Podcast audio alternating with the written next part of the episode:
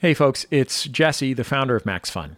Since we postponed our annual Max Fun Drive in mid March, we have gotten a lot of questions about if and when we'd be rescheduling it.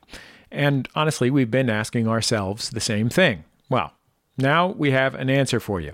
The 2020 Max Fun Drive will start on July 13th. That's coming up soon.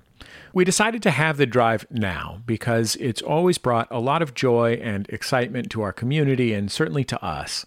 And to be totally honest, it's also the main source of income for some of our hosts. Like pretty much everything right now, this year's drive is going to be a little different.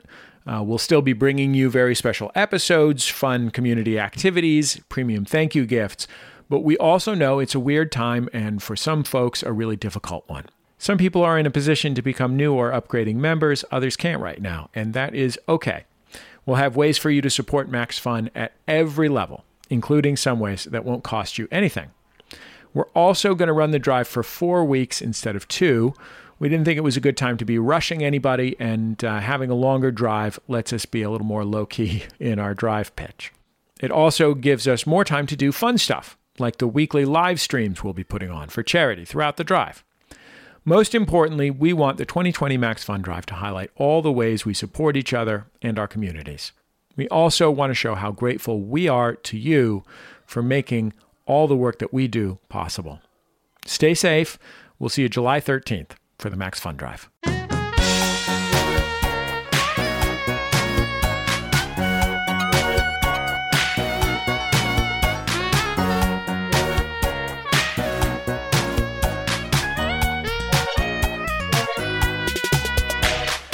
Hello, this is Rachel McElroy, Hello, this is Griffin McElroy. and this is wonderful. Do you think the audience would be okay with just 45 minutes of dead air silence?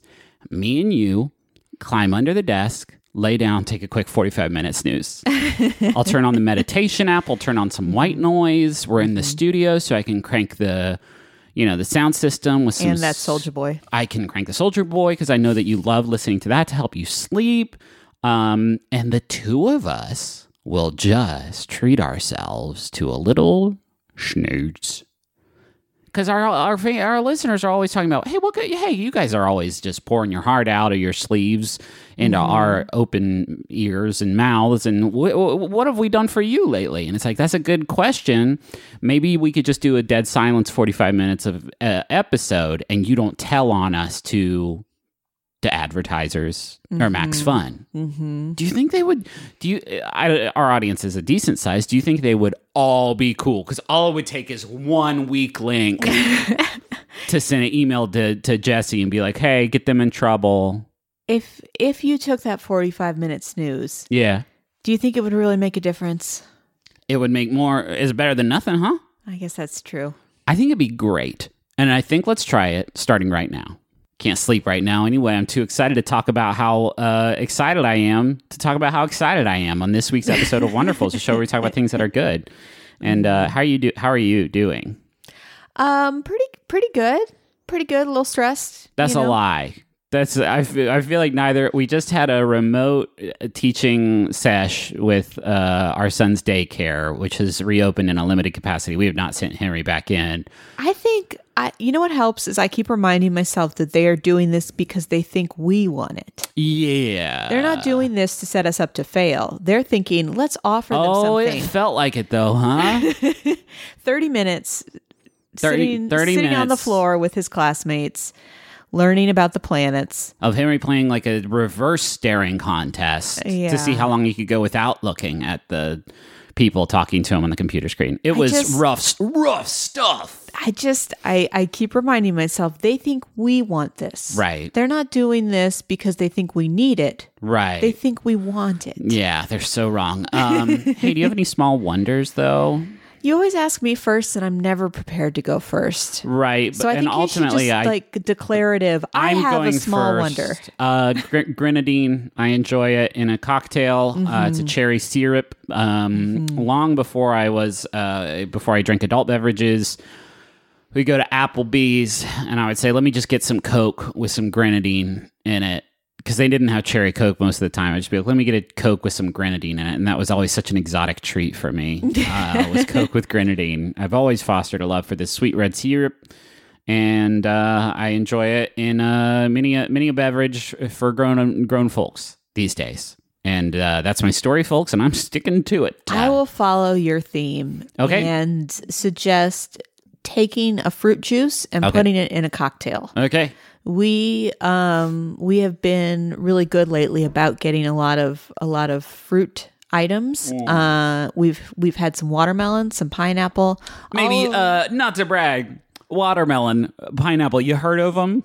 we got them. Uh, and so a lot of times I will take the juice from that fruit, I will put it in my cocktail. Right. It is a summer treat. You haven't lived until you've seen Rachel pick up a whole watermelon with her hands And just squeeze it. Squeeze it, Yeah. and the juice comes out without the the the sort of hull of the the the husk of the watermelon breaking. I don't know how the fuck she does it. Yep. It's pretty incredible. It's I like squeeze it, looks like a deflated balloon. it's like she's wringing out a towel. It's Mm-hmm. incredible. Hey, you go first this week. What you what you, what you got on deck? I am bringing something, and I'll be curious to hear your experience with this because Yes. I don't know if this was just a phenomenon for me. Okay, Uh, I'm talking about collage. Collage of many things put together into one thing.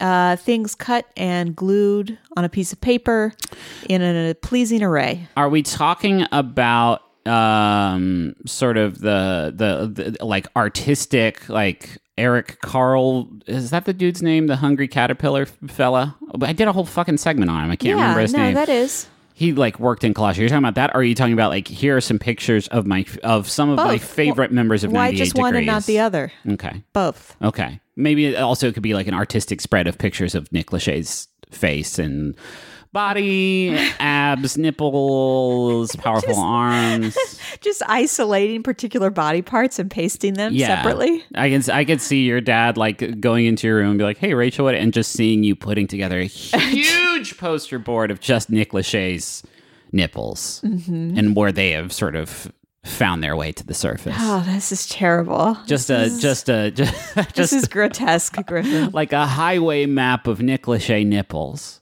No. No, Um, okay, Just to be clear, I was not a fan of the 98 degrees. baby, you don't have to impress anybody here. We're all friends here.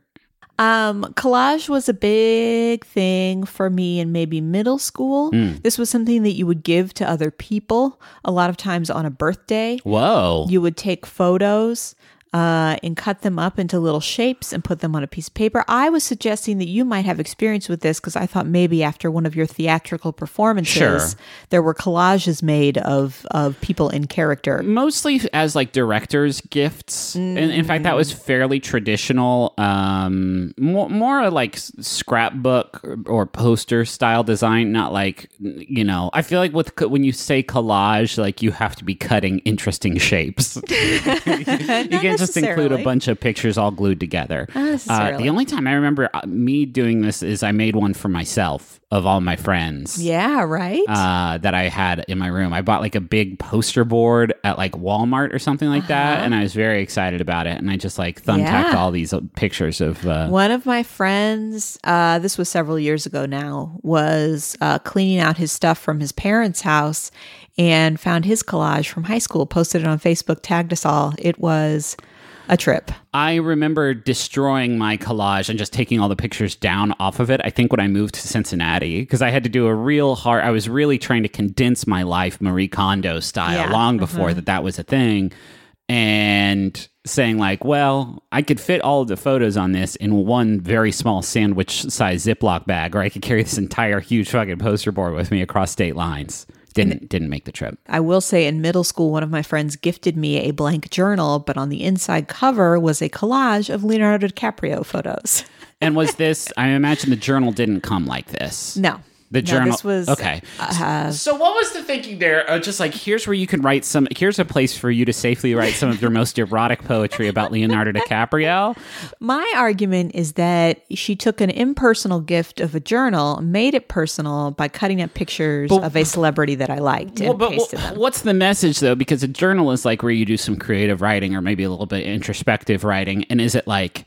Here's a journal, and I'm going to go ahead and give you a prompt. Look at all these Leo nips It's Leo nips all over the front cover. You look at those, you center yourself for 15 seconds, and then you begin writing. You have a strange misunderstanding of what a teen girl finds attractive about uh, her love interest. It is not typically nipples. I think your memory is starting. Mm, Yeah, I, no, and you've got your finger on the pulse of my finger right on it. Um, collage is something that is also used in in high art form, Mhm. uh, not just you know teens. Um, we became most familiar with it, I think, as a as a globe uh, with the Cubist painters, uh, Pablo Picasso, uh, Georges Braque. They kind of uh, would take a painting and then maybe cut out some newsprint in a shape or something and put it on the painting. It's also called mixed media a lot of times. I'll call it freaking lazy. Just paint. Just paint it. Use paint to paint it. Who is this character, by the way? I don't know. I'm so tired. I don't know who it is. I don't know who's coming out of me anymore. Um, but this was not actually something that they originated. This is something that has been around forever. Uh, Japanese artists began to stick paper onto silk as early as the 1100s. Whoa. Uh, in Europe, paper collage happened in the 1400s. Uh, the technique of just kind of taking prints and putting them on canvas is something that is very common. In the Victorian era, this happened a lot in scrapbooks and homemade Valentine's cards. Adorable. Yeah. I mean, stained glass windows is also, if you think about it, just glass collage. If you really sit down and you Or think like a mosaic, I guess, would be another example of tile collage. tile collage, Uh-huh. everything, and really, if you really think about it, paint on canvas is just a paint collage. Oh. And if you think about it, a sandwich is just a meat, lettuce, and cheese and bread collage. If you really think about it, I am a blood, muscle, and bone collage. Think about that. wow. You are writing a poem over there, and I am loving it. The universe is just an atomic collage. Whoa, that's something. Hey, babe, there's something to that. Write that down. Write that down in your Leo nipple journal. Atomic collage. Ooh, that's Atomic good. Ooh, that's. That is good. Um, there was actually something similar. Uh, feminist artists in the 1960s. Uh, there was an example of a, a piece called Body Collage, uh, where the artist rolled around in shredded printer paper, Yeah. uh, her body painted in wallpaper paste, cool. what she called an active collage. That's neat. It also reminds me that I don't know. Oh man, I can't go down this whole rabbit hole. There is a series of GI Joe, uh, like PSA uh, spoofs that were like early internet Oh, videos. is this body massage? Just sounded like body massage. Yeah, that's nothing. It's nothing. It's nothing. It's absolutely nothing.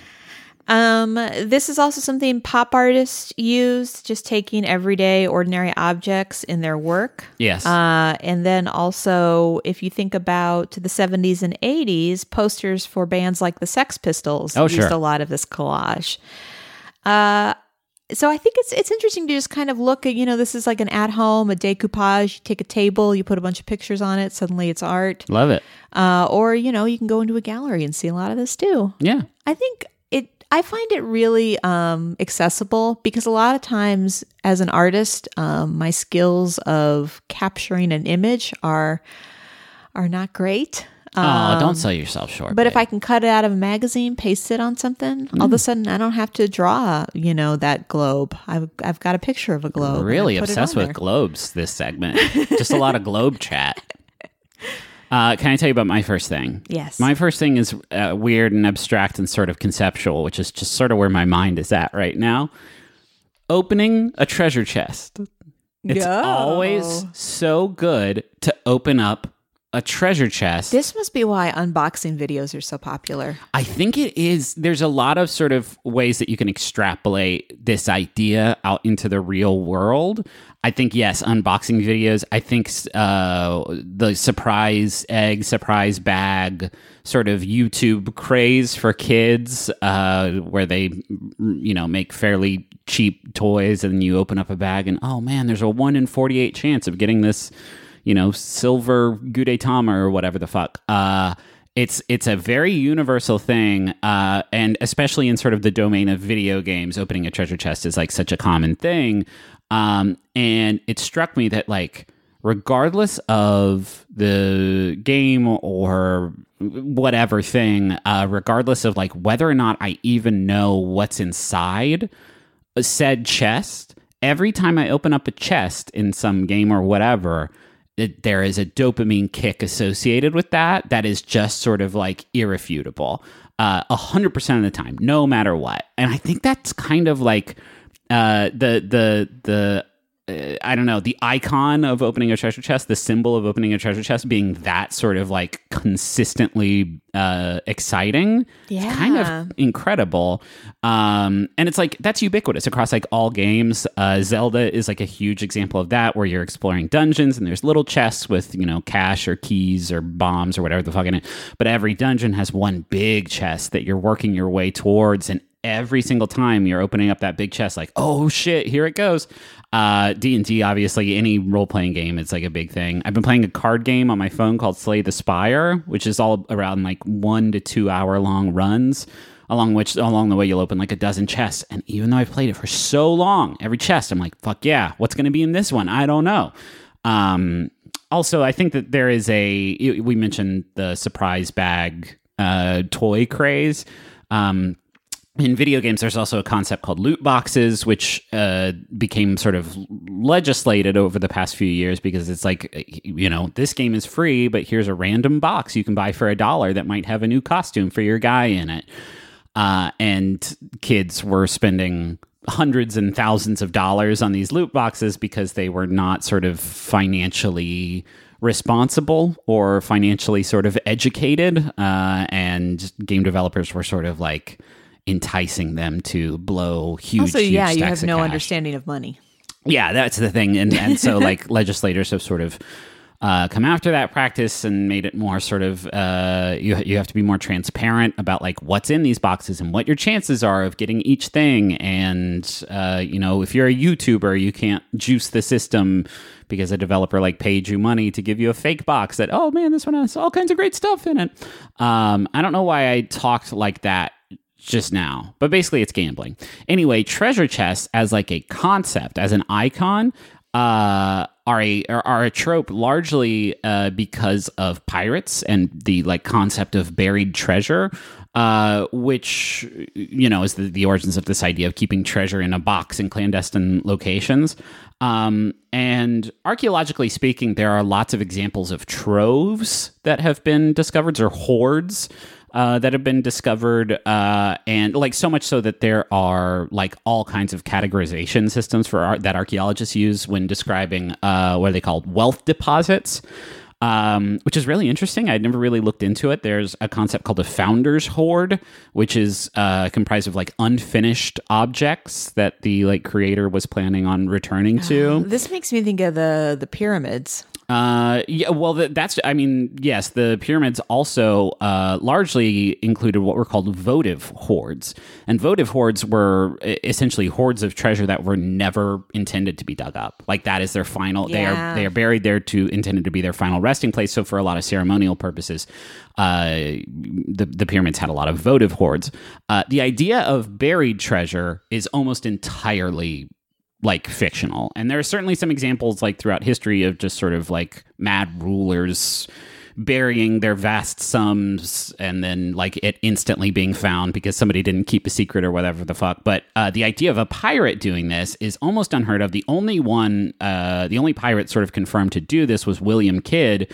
Uh, who was sailing in New York City. He started out, I think, a privateer, but he had for sure slipped into doing a, a great deal of piracy. And so he buried treasure, I think, in Long Island somewhere before sailing into New York City to use as a kind of bargaining chip in case he was uh, caught and prosecuted. He could say, like, well, uh, don't, don't hang me because there's all this treasure. That gambit did not work. He was killed. Uh, and this became sort of the origins of a lot of fictional stories like the uh, the Gold Bug by Edgar Allan Poe, and most notably Treasure Island by uh, Robert Louis Stevenson. And that is how this like idea of a treasure chest being this object of desire uh, hidden away in some dungeon or whatever uh, rose to prominence. I think that that is just a cool idea. Like, I think it's a cool thing that there is a uh, games are all about building around like feedback loops of uh, you know, challenge followed by reward, where your efforts are sort of put through the paces, and then you receive a prize for said effort at the end of it. And almost ubiquitously, that prize is a treasure chest. And you know, even though it's been in every game forever, it's every time I open a treasure chest, I'm like, "Fuck yeah, here we go! What's in this box? Let's find out." I bet like archaeologists and paleontologists, like I bet that's part of the reason they got in the game, right? Oh yeah, oh yeah. This idea of just like stumbling upon something incredibly valuable, you know, that you have to like work to, you know, Mm-hmm. And I'm sure identify. there's an archaeologist that like cracked open a crypt somewhere, and there was just a bunch of gold and treasure laying on the ground, and like, ah, fuck.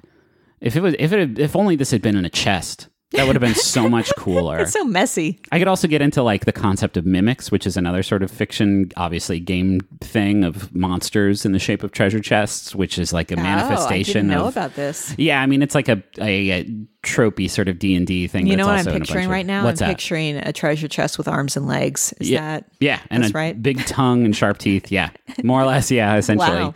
Uh, but that would, I, if I talked about that, I would sound like a big nerd, Oh, as opposed to a cool athlete like I have Like so far today. normally- Yeah. yeah. Mhm. Hey, can I steal your bike? Yes.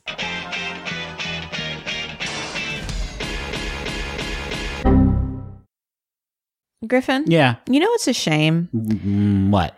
is that when you order uh, meals to be delivered to you, they can only be for dinner. That's true because of the law. But wait, wait, what's this coming across our desk? The law is different now. is Factor. These rebels are operating outside the boundaries of food law. Factor has breakfast. They have midday bites. They have smoothies. Uh, there's lots of stuff you can get with Factor. What other things can you get with Factor? well, I'm looking at this menu right now. They got a lot of tasty little options for you. I'm talking about artichoke and spinach chicken with roasted zucchini and tomato butter. Did you even know that butter could be tomato? Not me. Shredded chicken and loaded mashed taters with I changed the word. They say potatoes, but I said taters, precious. With mushroom gravy, smoked cheddar, uh, bacon and parmesan broccoli. Uh, this this menu is out of sight and my mouth is just watering looking at these glossy JPEGs of tasty food. So head to factormeals.com slash wonderful50 and use code wonderful50 to get 50% off. That's code wonderful50 at factormeals.com slash wonderful50 to get 50% off. it can be intimidating trying to roll with the console cowboys in cyberspace. Um, there's always the worry that maybe they know something that you don't vis-a-vis um, website design or website functionality, and you think that I could never be that. I could never be among their illustrious ranks. Griffin, if I wanted to build a website where I ranked my favorite episodes of Ghostwriter, would I be able to do that? Well, first of all, it would be the same list as everybody else's with the Julia Stiles episode at the top. But yes, you can do that with Squarespace. It's the all in one platform for building your brand and growing your business online. Every Squarespace website and online store comes with a suite of integrated features and useful guides that help maximize prominence among search results. Do you want to have special functionality like maybe a members only VIP club section of your website? You can do that. Do you want to sell stuff? Yeah, you can do that too. Do you want to have an online scheduler so that people you can you can sell uh, your time? Yeah, you can do that also. Anything is possible. That's um there for the commercial, the Super Bowl commercial they had. That was my voice yelling anything is possible in the Wow. yeah, not a lot of people know that. Hey, head to squarespace.com slash wonderfulpod for a free trial. And when you're ready to launch, use offer code wonderfulpod to save 10% off your first purchase of a website or domain. Griffin, we have personal messages. Yeah, baby. this one is for Nick. It is from Shannon. You are the most wonderful person I've ever met, and after one year together, I still can't believe you exist. Thank you for coming into my life and loving our tiny, ferny idiots as much as I do. You make every day feel like a Friday pizza party, and I can't wait to hang out for the rest of our lives. Bread babes forever. See you later. Lick. I don't know why Friday Pizza Party hit me as hard as it did. Me too. Because I heard that and I was like, what does that mean? But then I thought of like what a Thursday pizza party looked like. And I was like, fuck that. See, I was thinking like it was more like the class had earned it and they were oh rewarded. Oh my God. Mm-hmm. Yes. Like you got enough stickers or something, and now you got a pizza. We got party. enough stickers. We're gonna get some five dollar hot and readies, and we're gonna watch the first forty five minutes of Finding Nemo. Uh, here's another Jumbotron. This one's for John, and it's from Emma, who says, Hey, love, I'm writing this on your couch, soon to be our couch, because I'm finally moving to Austin. I couldn't ask for a more supportive, caring partner, and I can't wait to start our life together. Here's to many years of endless pop culture references, homemade pasta, and finally getting me to watch The Wire. Love you always, of course. I would recommend Austin as a destination. Uh, yes, maybe not in the middle of them dog days. That's when you moved here, right? I did. I moved here in July. Yeah. so the, the the days didn't get much doggier than those. I think I showed up here and immediately my underwear was just like completely saturated with sweat. Like I stepped off the plane and it was just like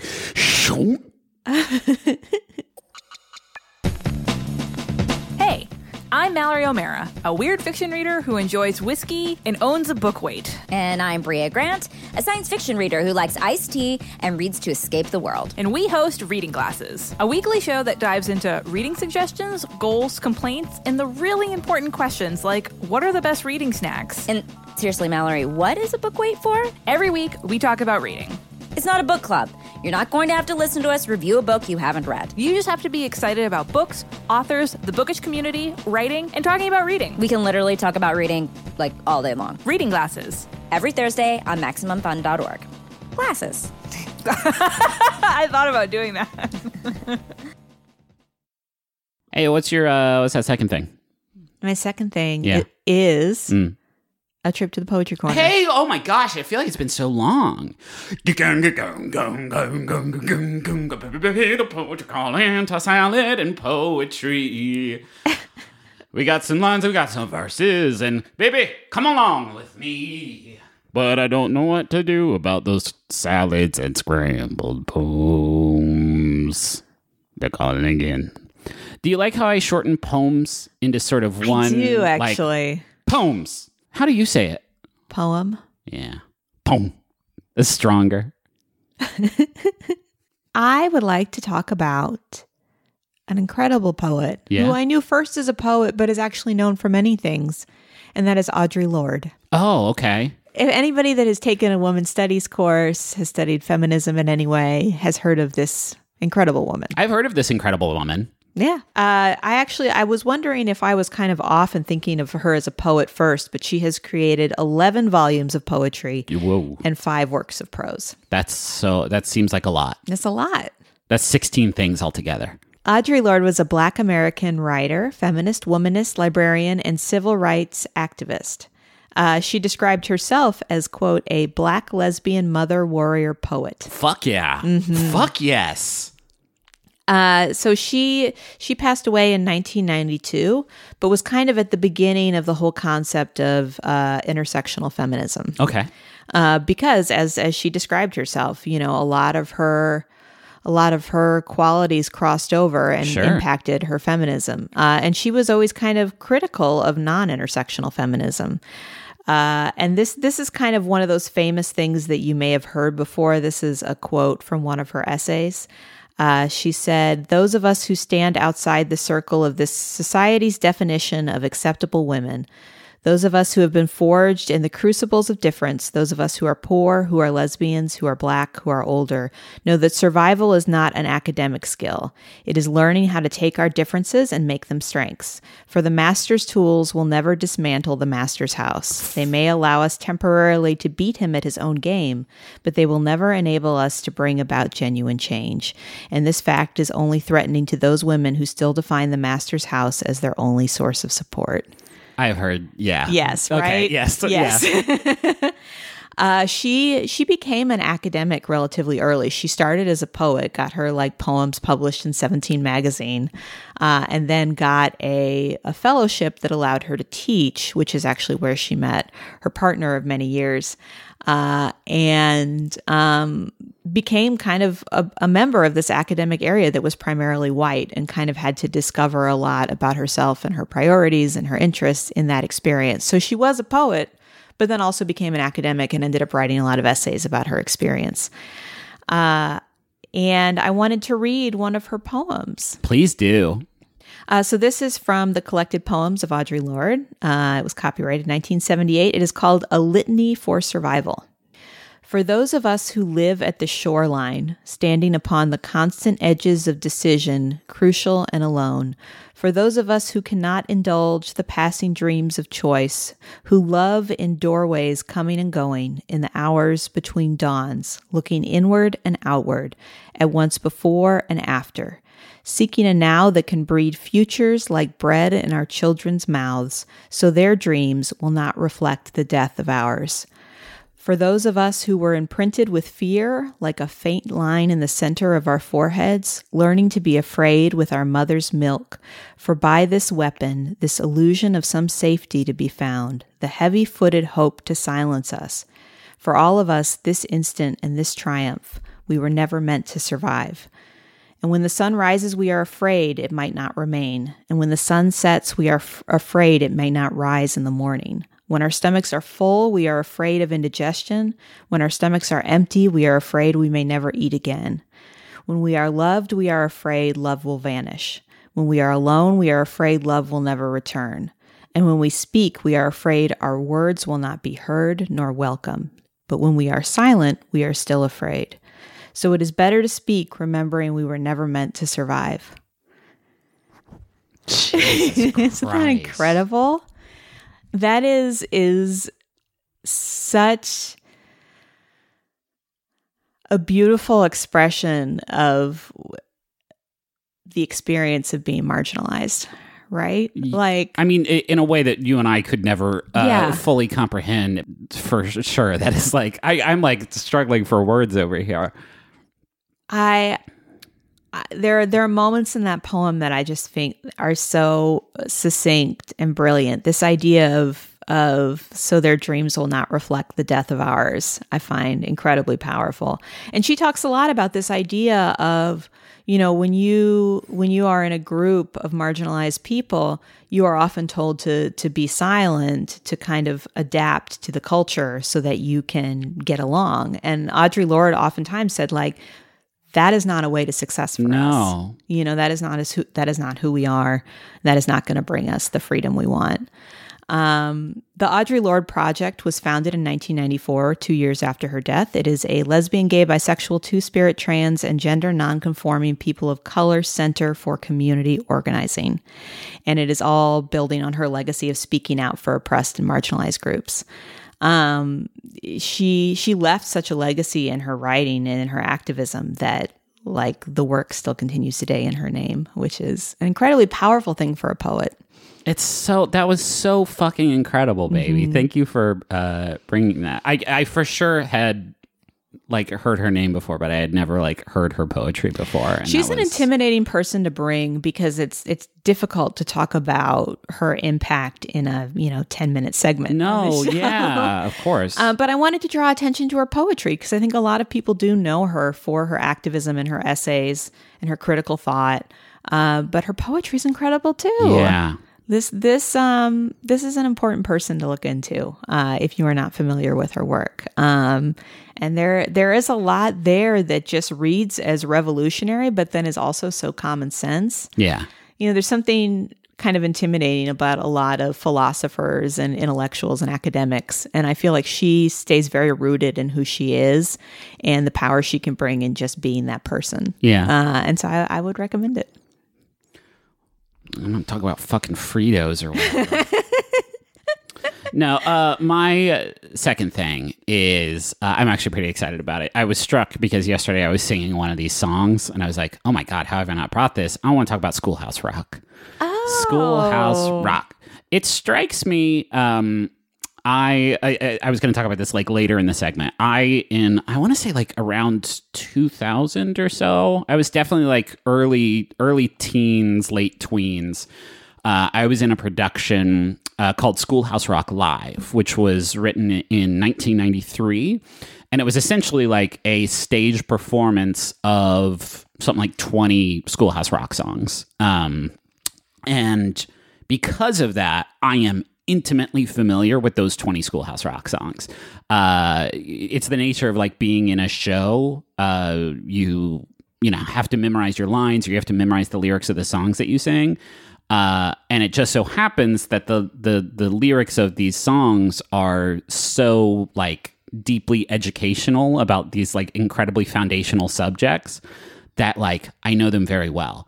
However, uh, most of the 64 episode run of Schoolhouse Rock uh, took place in the uh, late 70s uh, Right. to early 80s. And so I imagine there's lots of people who uh, were not in the production Schoolhouse Rock Live who maybe have no exposure to Schoolhouse Rock. Uh, and that's why I thought it would be like good to talk was about it. there was a lot of like nostalgia in the 90s for like that time period. Yes. And so I, I remember that being like a real cool thing in in the like mid to late 90s of like, hey, look at this super retro looking. There have been a couple of revivals of Schoolhouse Rock. Uh, I think in the '90s is there were I think eight seasons, right? And the main canon of Schoolhouse Rock exists in the first four seasons, which I'll dive into. The fifth season was like computer chip Billy inside them, and it was like I think that was the season that was in the '90s, and it was like all about how computers work. But it was like a month later, like they those episodes were outdated. Where was like I've got eight kilobytes of RAM. It's like, no, get the fuck out of here. No way, man. Um, the uh, Schoolhouse Rock, if you are like not familiar with it at all, was a series of three minute long educational cartoon music videos, essentially tackling a very broad range of subjects uh, that aired on ABC, uh, mostly in the 70s. Um, and like I said, there have been a couple sort of short lived reboots here and there. I think in the late aughts, there was a, a short season about climate change, um, which is awesome. Um, but the main body, the like songs that everyone talks about when they talk about um, Schoolhouse Rock, uh, are the first four seasons. Uh, which uh, cover uh, science, economics, history, mathematics, and civics which is like a lot of stuff. There's a lot of words in there that bored me, a 33 year old man, uh, that like enraptured the youths at the time. Uh, and they had the, these songs had so much staying power because of like how catchy they were. Uh, the the whole series was created by a guy named David McCall, uh, who was an advertising exec. And the story goes that he his son uh, was having a lot of trouble with his uh, multiplications tables. But uh, McCall realized that his son also knew all the lyrics to every Rolling Stones song. Yeah. So like he sort of put two and two together. He hired a guy named Bob Dorough who to to write a song about multiplication, uh, and that song was called Three is a Magic Number, which is the first episode of Schoolhouse Rock. Is Three is a Magic Number, and uh, I'm gonna play it right now. man and a woman had a little baby. Yes, they did. They had three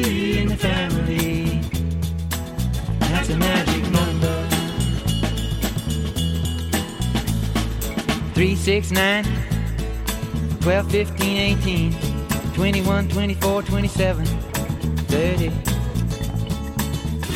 So uh, an animator working at the same firm as as David McCall uh, made these visuals to accompany the song, and then they pitched it to ABC as a series, where it attracted the attention of Michael Eisner, and then it took off like a rocket. I feel like my friend had a like alternative rock version where a bunch of musicians got together and did covers of these songs. Almost certainly, yes, yes. I, Yeah. I, I think that that uh, Yeah. I remember that as well, but I don't. Uh, God, it's so hard. To, there were so many alternative rock covers of every imaginable type of music under the sun.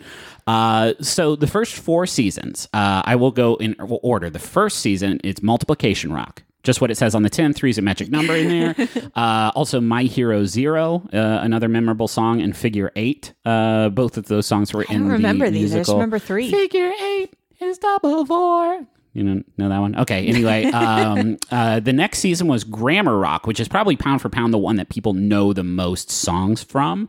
Can you name any? Uh, can you name songs from Grammar Rock? I'll be curious to see how, No. how much this has been. Really? No. Conjunction junction. Oh, What's your function? Conjunction, junction. Uh, we got uh, unpack your adjectives. We got lolly lolly lolly. Get your adverbs here. Oh my gosh, these okay. Uh, yes. Rufus Xavier Sarsaparilla, a song about pronouns, uh, which was my number that I had to sing, and Oh, which was Griff. this just uh, endless screed of madness. That was it was the hardest song in the show, and I had to do it because it's all about how. Uh, it's like Rufus Xavier Sarsaparilla had an armadillo named something something something, and uh, he knew a woman named something something something something. And but you can say that much much faster with pronouns uh, is the whole hook of the song. Anyway, uh, just a lot, a lot of bops in grammar rock. Uh, then uh, during the bicentennial in 1976, we get America Rock, which is where you get all of your history and your civics. this is the one. When I think of Schoolhouse Rock, I think of I'm Just a Bill. I'm just a bill. You get uh, Mother Necessity and the preamble, which was in the Schoolhouse Rock uh, live musical, and saved me in so many different like history classes at that point because the preamble is literally just the preamble to the Constitution. Oh, that's handy. We the people, in order to form a more perfect union, establish justice, ensure domestic tranquility, provide for the common defense, promote the general welfare, and, and secure the blessings of liberty for ourselves and our posterity to ordain and establish this constitution for the United States of Wow. America. This was 20 fucking years ago. this was 20 years ago. I was in this show and I we remember had it. to memorize that uh, in ninth grade, and uh, we did not get that song at our fingertips, and that would have been very helpful. it's literally that is all the song they repeat it Yeah. from there it is just the preamble to the constitution and i remember it because it took place in song form and that's incredible Yes. Uh, and then uh, the the fourth season, the final sort of season of the main uh, run of the show was Science Rock, uh, which has uh, a few jams in it that are lesser known. Uh, Interplanet Janet, which teaches you the planets of the solar system. Do the Circulation, which is all about the circulatory system. We get Victim of Gravity, which is about gravity. But then there's also Electricity. Electricity which is also a fantastic song. Um, and th- the song's as evidenced by the fact that I can remember one 20 years later, word for word. Uh, the songs were super catchy. The show was super well received. And like the amount of sheer educational work done by this program is is literally immeasurable um, and that is such a tricky needle to thread like educational kids tv programming that is not just sort of um, vacuous and uh in sort of like the the lessons of which are not sticky like they're intangible like that is such a difficult thing to pull off It is, yeah. and Schoolhouse Rock, uh, so many of its 64 episodes, of its 64 songs, are incredibly memorable, catchy, well written, well performed, in, like and very helpful mnemonically speaking songs. Better than Baby Shark. Way better than Baby Shark. Um, and I just, I just love them. I, I, I love the songs for their educational purposes. I also really loved being in that show because it was like all my friends uh, and I just like it's a, it, it was an easy. There was not a lot of emotional weight. Was there choreography? Oh yeah, oh yeah. Dude, the circulation was out of control. you had to get that blood pumping. Uh, yeah, and that's it. I want to end with uh, the final song from Schoolhouse Rock, which is one of my favorite songs. I don't know if you've heard it before. Uh, is the Tale of Mr. Morton, and it's all about uh, subjects and predicates. And I think it's just a really nice, pretty song. So I'll end my segment on that. Mr. Morton walked down the street. Mr. Morton walked. Mr. Morton talked to his cat. Mr. Morton talked. Hello, cat. You look good. Mr. Morton was lonely. Mr. Morton was. Mr. Morton is the subject of the sentence. And what the predicate says he does. Do you want to know what our friends at home are talking about? Yes. Well, uh, Meredith says, I've gotten into embroidery recently to pass the time. There's something about the action of sewing that is really calming and fun to do. It's also a great way to keep my hands busy while listening to podcasts. Yeah, I've never, uh, I, My my grandma was like incredible oh yeah. at embroidery in her um in her early days. Probably close to my age actually. Yeah. Uh and I love it. I I just I there's something so um it feels like an heirloom. It feels like you're making an heirloom. Yes, like when I see it, I feel like this is something that somebody is going to keep forever. Like the uh, creepy boy holding a cat that, No, holding a little ball and cup. Is that what it is? That's what it is. Okay. I thought it was a cat. We There is a cat in the picture. Okay, we have a large embroidery thing that Rachel's grandma made, Griffin and it's is certain- beautiful. It's well done. It's It is incredibly. haunted. It's incredibly haunted. It is certain that it contains the soul of a young child. yes, or that the soul of a young child somewhere contains that painting. It's Yeah, it's it's to say. it's something. There's something. I think we can all agree there's something. Sandra says a big problem in Minneapolis, especially at the lake by my house, is people feeding ducks human food. To solve this, the city of Minneapolis made uh, little rubber duck picnic table centerpieces, reminding people to not feed the ducks. It's very cute to see little rubber ducks all around the picnic area, and it seems to be very effective. That's so charming. It's it's, it's very nice. I remember I learned uh shamefully recently not to give not shamefully recently maybe within the last decade or so uh because i said something on the pot, like a podcast like yeah man give a whole baguette to a duck it'll be awesome the ducks have earned this and then got a bunch of people who knew much better than me saying You like need- no no no no You needed a Schoolhouse Rock song. i did It's like, don't give bread to a duck. that's Don't really good Give milk to a cat. well are you not supposed to give milk to a cat No. Okay, see, I, I apparently need this song very importantly. Chocolate is not for dogs. It's important to remember that. Baby, We're done. the reboot. It's coming back. hey, uh, thank you to Bowen and Augustus for the use of our theme song, uh, Money Won't Pay. You can find a link to that uh, in the episode description. And thank you so much to Maximum Fun for having us on the network. yeah, you may have seen that they have announced the upcoming Max Fun Drive. You can Yes. find a lot more information about that online. Uh, we had promos for it in this exact episode uh, Yeah. that you're hearing now uh, for more details, but it's kicking off very, very soon, and uh, it's going to be much more low key than it has been in previous years. And uh, we have some, we got some fun stuff. yeah, just to like you. a like a celebration of the great network that we are on and the great creators that are included in it. Yes, uh, and I, I, I mean, I think that's it. Hey, um, my uh, new graphic novel that I made with my family comes out next week. Uh, we got in a huge box with like sixty copies of it here at our house. So It's a don't big know. old book. It's a big book, big big book. A lot of work went into Uh, that. Yeah, mostly by Carey Pietsch, the illustrator of the book, but you Mm-hmm. can find it at theadventurezonecomic.com. Uh, please pre-order it. That would be very cool of you. Um, and uh, I think that's it. I think that's where we're going to wrap it up. Mm-hmm. And um, well, Thank you to Flowers and Trees. thanks for flowers and trees. Thanks to Grass and Bushes. oh, doing great work this week, bushes. Mm-hmm. Clouds, though. Clouds. What is this show turning into? Clouds and Sun. Cloud, sun, stars, space, Mm-hmm. air. All part of the beautiful atomic collage. Oh, God. Just. Mm. Is it too late to change the name of the podcast? No, definitely not. I'll send it. I'll send an email to Apple.